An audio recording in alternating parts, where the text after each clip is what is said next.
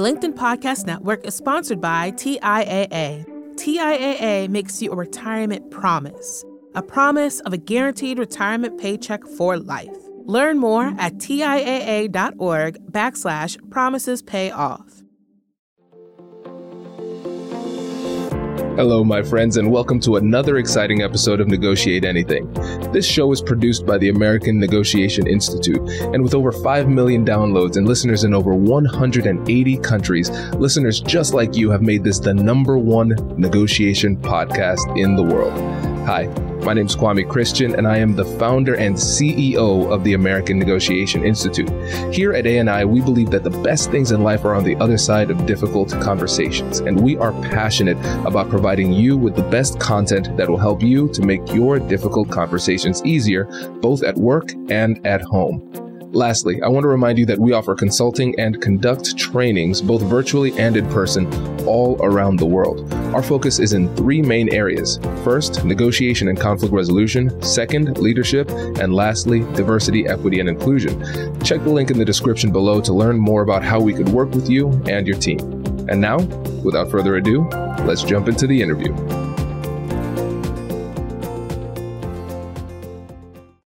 Jenn, Thanks for joining us today. Absolutely. Thanks so much for having me. I'm really excited. Yes, it's my pleasure. So, how about you get us started by telling us a little bit about yourself and what you do? Yeah, absolutely. So, I'm Jenn Whitmer. I help teams and leaders through keynote speaking and training and coaching really what I like to say is return the joy to work through understanding how to help conflict resolution go better, using key, good, healthy communication skills and high levels of self awareness. So you develop self leaders who know how to communicate. And then everybody starts to work better together. And work doesn't become the slog, it becomes that place we want to come back to again and again because we feel like we know ourselves and we have skills to work with other people. So I'm also a mom. I have four kids and married my high school sweetheart years and years ago. And we uh, also live with a cat who puts up with us. So that's that's kind of me in a nutshell. that is great. Well, glad to have you back. And today we're going to talk about something a little bit different. We're going to talk about the power of hope in these difficult conversations. And so, in our prep, you talked about this. Can you tell us a little bit more about what you mean by hope? Yeah, absolutely. So, you know, I, even though I talk about conflict resolution, I am 100% a recovering conflict avoider. And so I get that feeling of it's there's, it's too much like, uh, it's just not even worth having this conversation, that feeling that's either in the pit of your stomach or sometimes like right up up in your throat, depending on who you are. And if you can't see where you're going, it feels overwhelming. And I've been working with um, a local community here that's had really divisive. And when I say really divisive, I mean extreme. There have been death threats. There have been um, threats against their community and leaders.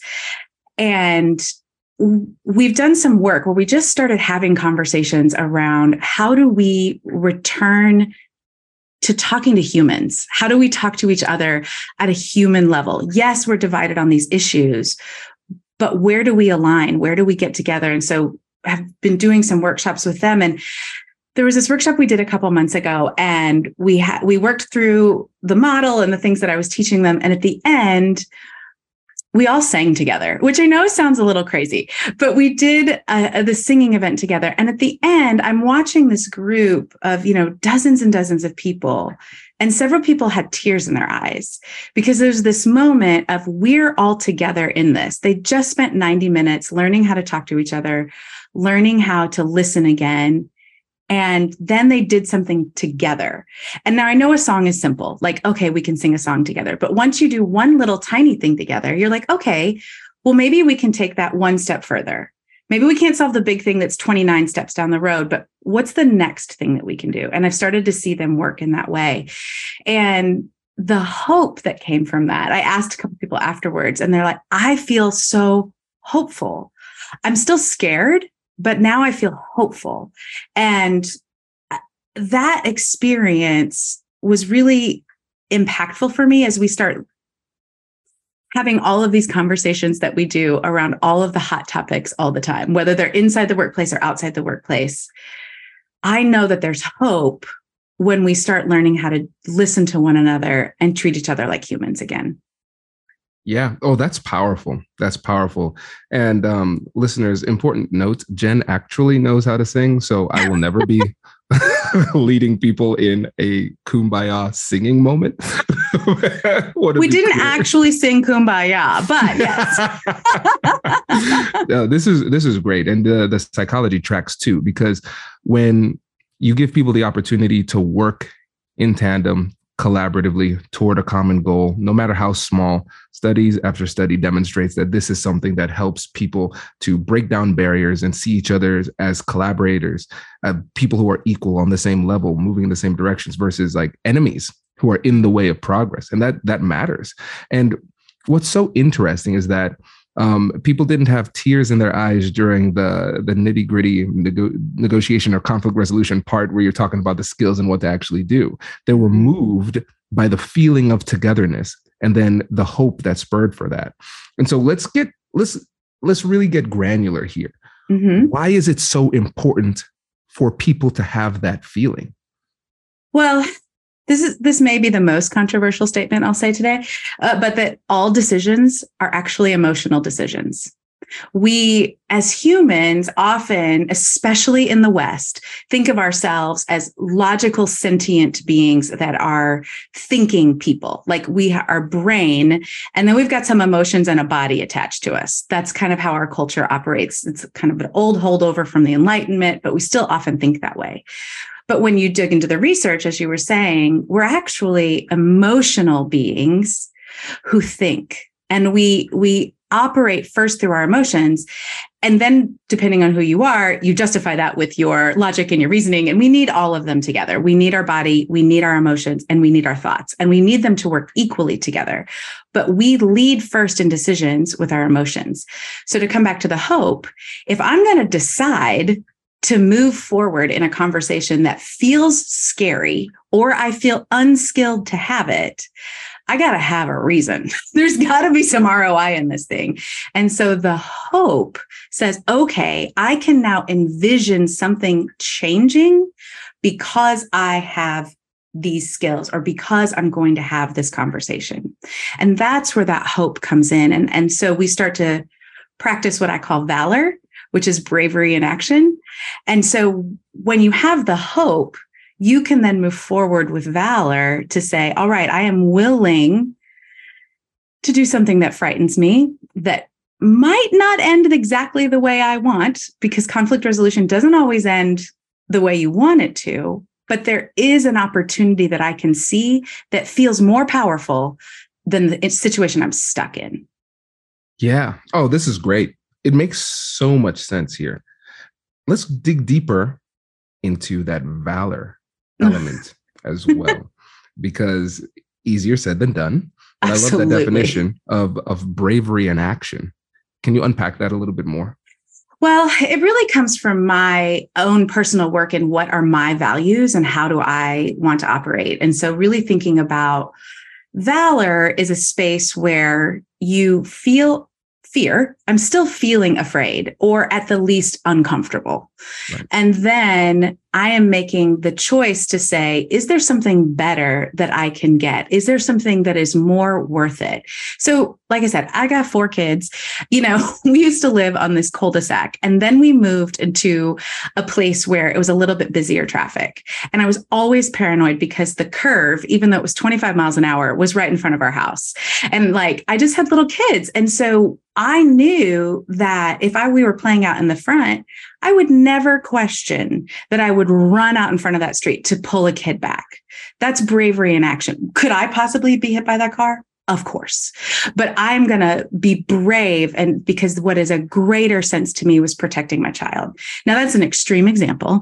But when we're talking about a work relationship, you get so stuck, or even any relationship. I just work a lot with companies and organizations. When I'm stuck with this back and forth or a, um, a toxic coworker that every meeting we have just seems to be full of rancor and we can't get past it, you start to feel so stuck. But if I can have valor to say, okay, I'm scared to have this. I want to learn how to do this. And there is hope on the other side of this can be better. Then I pull up that action to say, all right, I'm going to figure out how to do this. And sometimes it's just a simple conversation like, hey, we're not working really well together. And I'd just love to talk about that. Saying that sentence requires valor because it opens something up. It opens up a ton of opportunity, but it also feels like exposure. And that's where I think valor comes in. You've got to pull that idea of, I can do this and it's worth it. And I have to take action. I also think it's part of speaking truth to power. Um, and, and it's just, it's all wrapped up in that I have to know where I'm coming from and why it matters to me. And then how am I going to move forward? What I love about this combination is that it's, we, we spend so much time talking about the skills, but we don't talk enough about the, like what it takes, the mindset behind it, but more specifically, the power of of that hope, but blending that with valor. That's so mm-hmm. powerful, so incredibly powerful. And when we think about what it takes to build that valor, how does one start? Oh, that is such a great question. I think when I, I'm working with clients, one of the questions when they're like, we're trying to figure out, am I a good fit for your team? Are we working through it? I always ask the question, what does this make possible for you? So when you ask the question, what does this make possible for you? You're turning it away from the focus on we're just stuck, it's always going to be this way, into the face of, oh, possibility. And that starts to overcome the uncertainty and the danger that is inherent in making change because our brains are super good at wanting to keep us safe. I mean, that is like their whole job. and so, in order to be in charge of our own minds, like we get to actually be in charge of them, we have to get unstuck out of something. And so, when we are moving toward that, what does this make possible for you? You can then envision something that is different. And then you can make some choices of, okay, what's blocking me from that? Is it a skill? Is it um, some kind of process? You can start to break it down in that problem solving way. But you've started with the idea of openness and possibility that brings our emotions into a new mindset.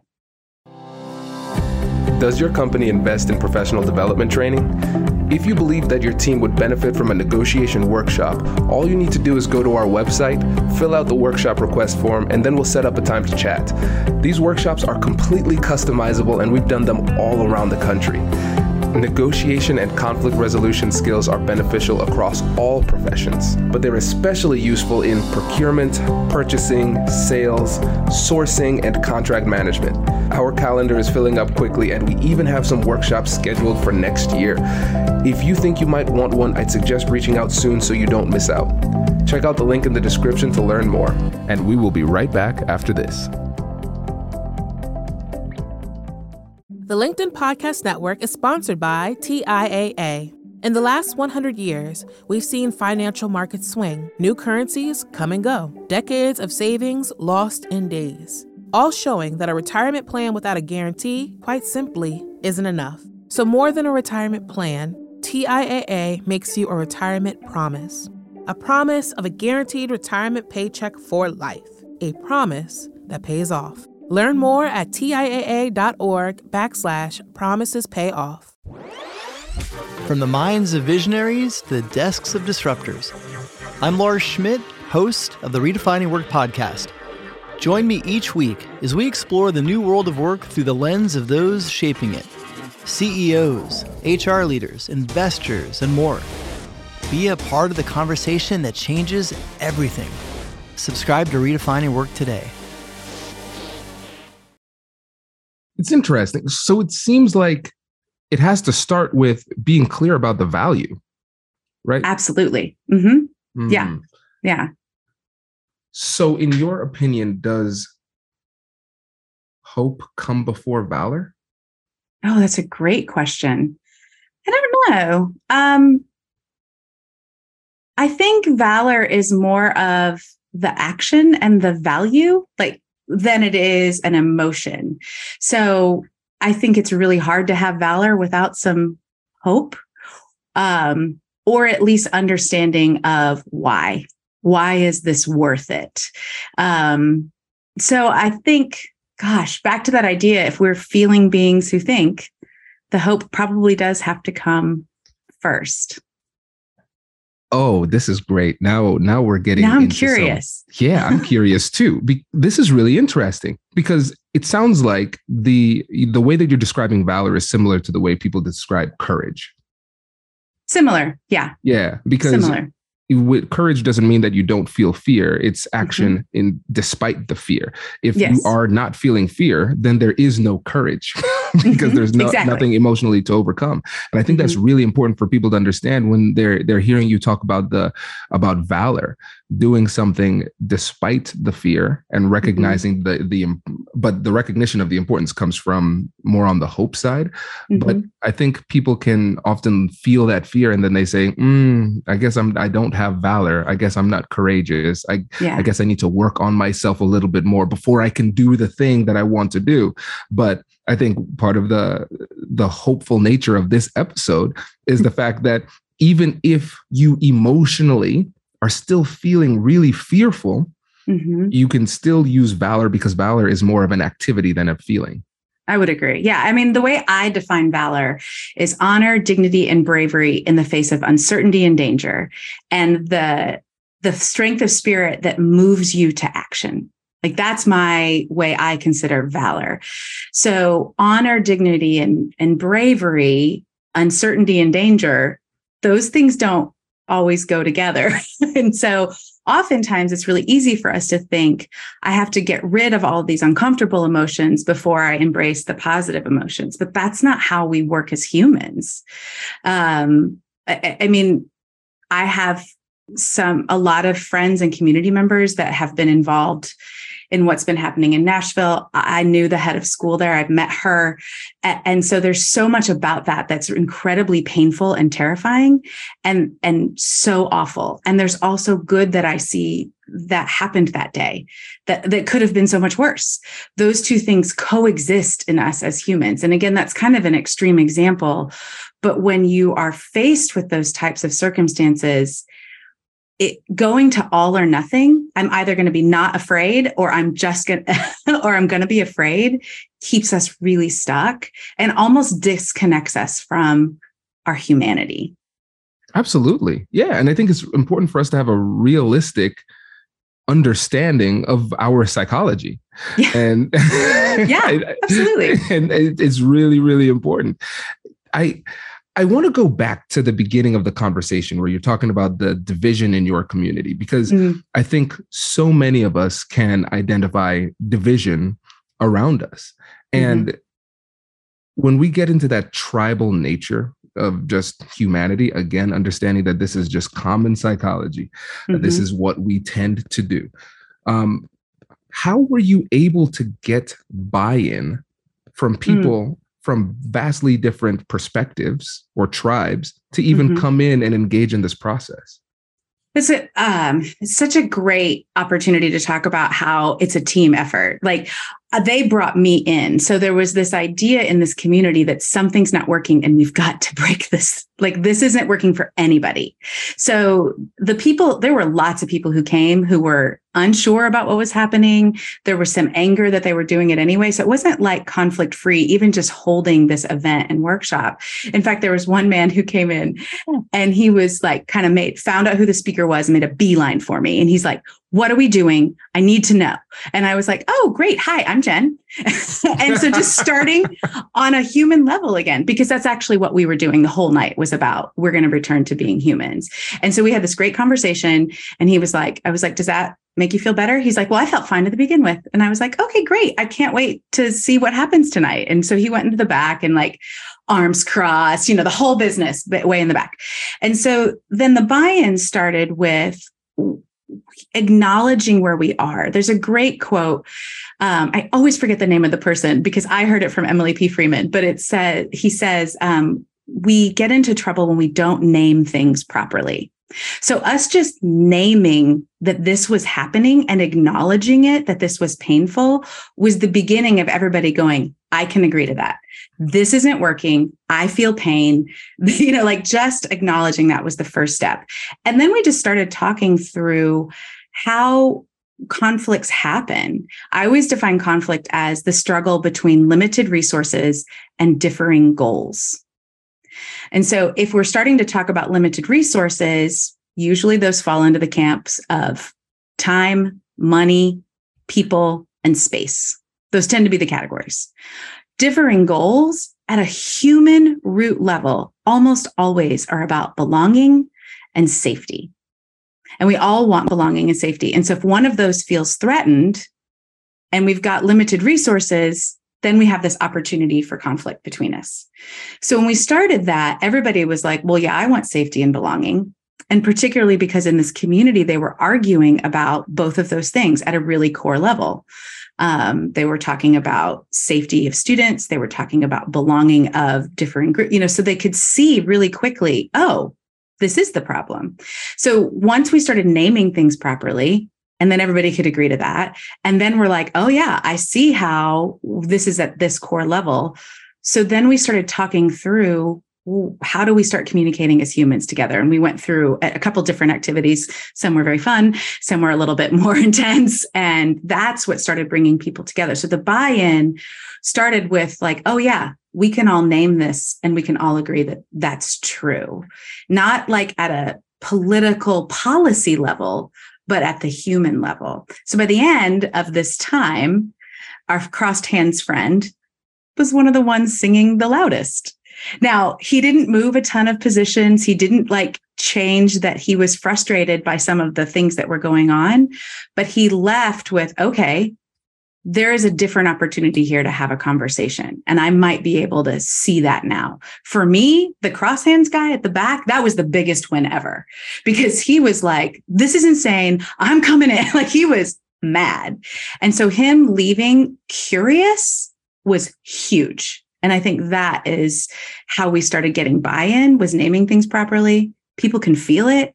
And then we started moving forward to curiosity. And that changes the posture of everything. Mm, that's powerful. And tell me if I'm I'm kind of getting the the idea of this correctly because it sounds like what we're doing we start with naming and labeling things accurately but not just accurately in a way that everybody can look at and say yeah I agree. Like this is an accurate depiction. Um, and then also you focused on the common humanity that everybody has. We have the the same goals. We're both we're all people here, and we're trying to accomplish the same thing, more or less, in different ways. Then mm-hmm. you broke into activities. You gave them an opportunity to interact with each other, human to human. And then we ended with the singing together collaboratively moving in the same direction toward a common goal. And even though people may not have left that with vastly different perspectives on, on, on what people should do or the decisions that should be made, this was a critical first step in the process in order to break down some of those barriers so then mm-hmm. we can move toward more um, productive and constructive conversations to solve those problems yeah, absolutely. This was, I, I was calling it pre conflict resolution. Like we just had to get there in this particular organization and group. We just had to get to that before we could ever get to actually deciding that we wanted to solve conflict because it was that divided. Now, oftentimes when I go into an organization, it's not that divided. They're just like, oh, we are having a problem with conflict and we're not quite sure how to solve it, or we're not communicating really effectively and it's impacting our team morale. You know, that is where we are. And that is, it's not as extreme but some of the same concepts are similar. We just don't have to do as much of that pre work in reminding people that we're human. It's a little bit easier along the way. And then we're developing more concrete conflict resolution skills that you talk about all the time. And we totally agree on about asking great questions, being curious about the other person, finding the common ground, like all of those types of skills that you work in a little bit more as you go. But that particular one, there was just no hope. And so we had to get to that point of hope and humanity. It's so interesting jen because i think when we when we look at these situations especially when it comes to division within communities we want to get to the solution really quickly. And people are ah. like how can i solve the problem? How can i how can we diffuse this and how can we move on? It's essentially like going to an empty plot of land and say how do i build the roof? It's like we haven't broken ground yet. Why are we even talking about great that? analogy. Yeah. And, and it's it's really interesting to think because they say okay well how do we resolve the conflict? You we haven't taken the time to lay the foundation where we can even realistically solve the conflict. When when you think about you, me, other people in the industry, we are conflict resolution professionals. We are not magicians. No. We can, right? No, I leave that to other people. I mean, I like bubbles. That's about as magic as I get, and confetti. exactly.